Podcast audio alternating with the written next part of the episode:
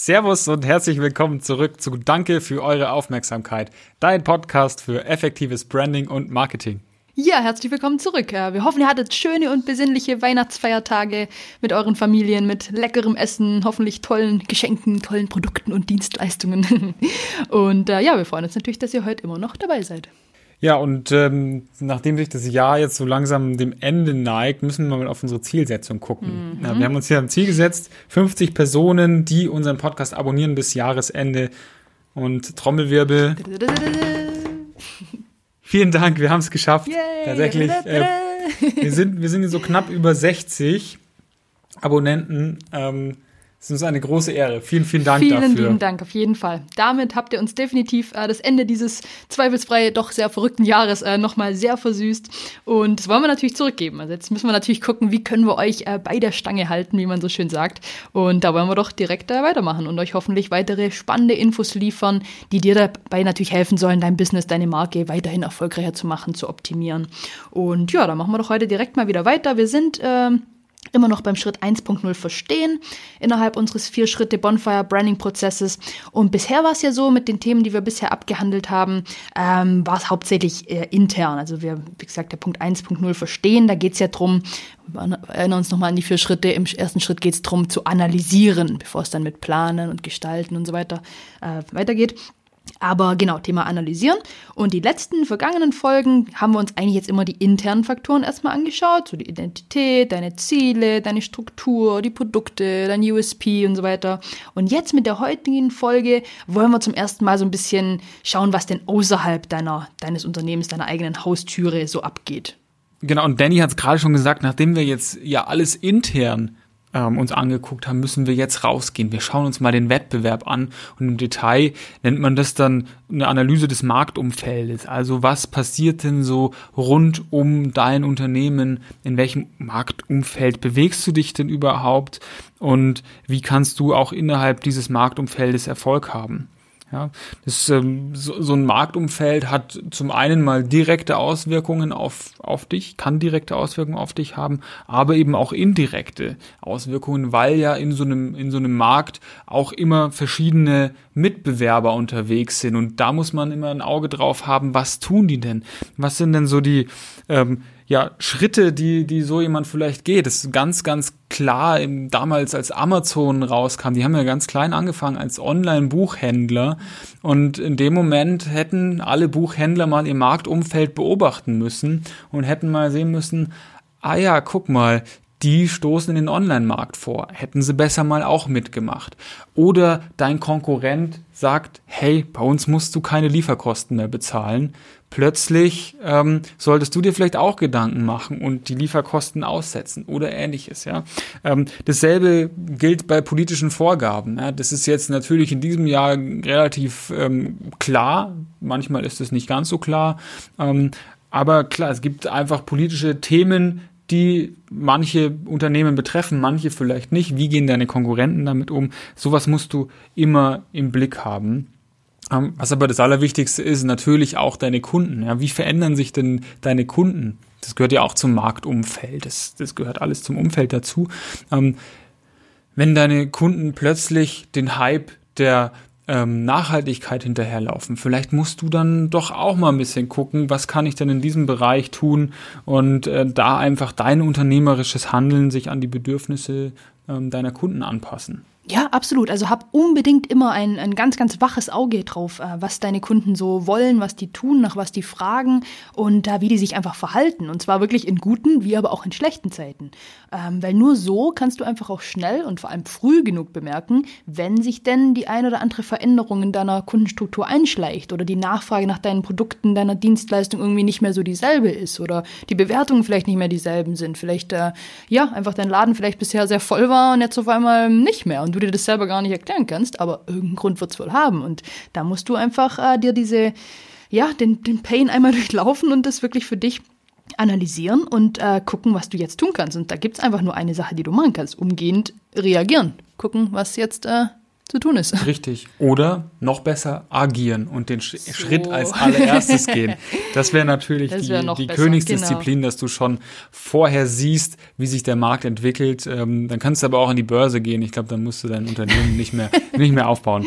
Ähm, ja, was, was muss ich jetzt machen, um mein Marktumfeld wirklich immer im Auge zu halten? Wir haben jetzt mal vier Aspekte mitgebracht, die wir dir hier vorstellen. Natürlich gibt es am Ende auch wieder eine Checkliste, die ihr euch runterladen könnt, wo wir das Ganze noch mal ein bisschen mehr im Detail ähm, beschreiben, wo es auch noch ein paar mehr Aspekte gibt. Ähm, einfach unter danke für eure Aufmerksamkeit.de ähm, im Internet Browser eingeben, da findet ihr dann den Download-Link oder ihr schreibt uns einfach eine E-Mail. Die E-Mail-Adresse kennt ihr mittlerweile, info at bonfire-live.com.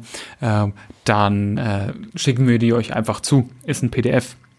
Ähm, die vier Aspekte, wie man jetzt sein Marktumfeld ähm, unter die Lupe nimmt, ist äh, der erste Aspekt relativ einfach. Beobachte dein Marktumfeld. Ich gehe gleich im Detail nochmal drauf ein. Schau dir Veränderungen an ähm, zieh vielleicht auch Parallelen und beobachte immer deine Wettbewerber. Und ich glaube, wir haben noch jetzt Zeit, auf die, auf die Themen wirklich einzugehen.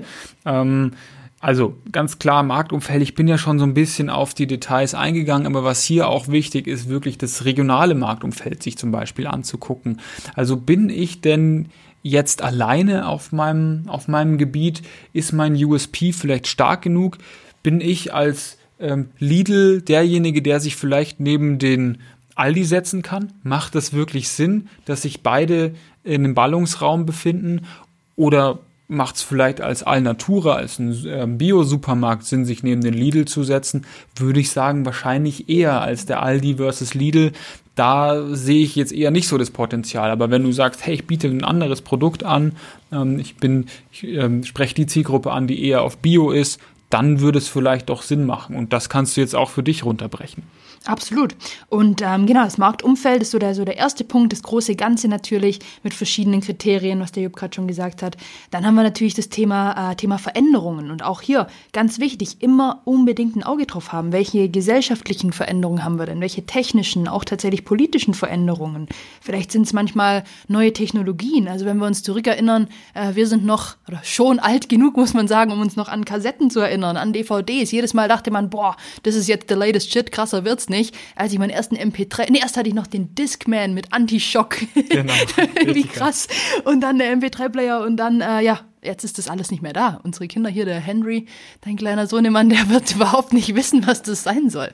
Heutzutage ist einfach alles irgendwie in deiner, ähm, ja, in your pocket, wie Steve Jobs äh, so schön gesagt hat, tausend Songs in deiner Tasche, äh, über dem iPhone oder über jedem Smartphone heutzutage.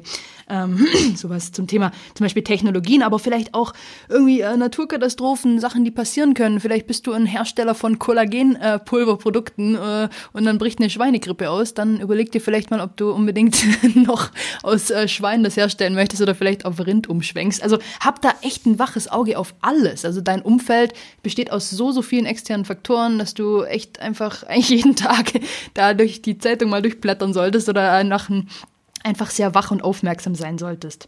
Und genau, an der Stelle dann auch vielleicht so äh, direkt das Thema Parallelen. Also überleg dir da auch wirklich, äh, welche Vergleiche kannst du denn auch anstellen mit anderen ähm, auf deinem Markt, um vielleicht frühzeitig eventuelle Gefahren auch zu erkennen und frühzeitig dann auch die entsprechenden internen Umstrukturierungen vorzunehmen. Also vielleicht kannst du irgendwelche Rückschlüsse äh, ziehen, irgendwelche Prognosen für dich selber irgendwie äh, auf dein eigenes Unternehmen übertragen und dementsprechend dein Produkt oder deine Dienstleistung einfach auch leicht abwandeln oder vielleicht nachjustieren. Also vielleicht zum Beispiel dieses Jahr, wenn die Skigebiete irgendwie alle geschlossen haben und du äh, Ski normalerweise herstellst und Snowboards, dann ist vielleicht das dieses Jahr nicht, die Nachfrage nicht so riesig. Und vielleicht weißt du das schon vorher, und dann sagst du halt, okay, was machen die Leute jetzt? Die gehen vielleicht mehr spazieren. Dann bringe ich halt dieses Jahr vielleicht eine Laufstock-Kollektion raus oder gebe eine geile Promotion da drauf. Oder vielleicht haben die Leute momentan nicht so krass viel Kohle, um sich ein neues Auto zu kaufen, aber vielleicht äh, haben die Bock auf neue Reifen. Dann setz halt den Fokus da drauf. Also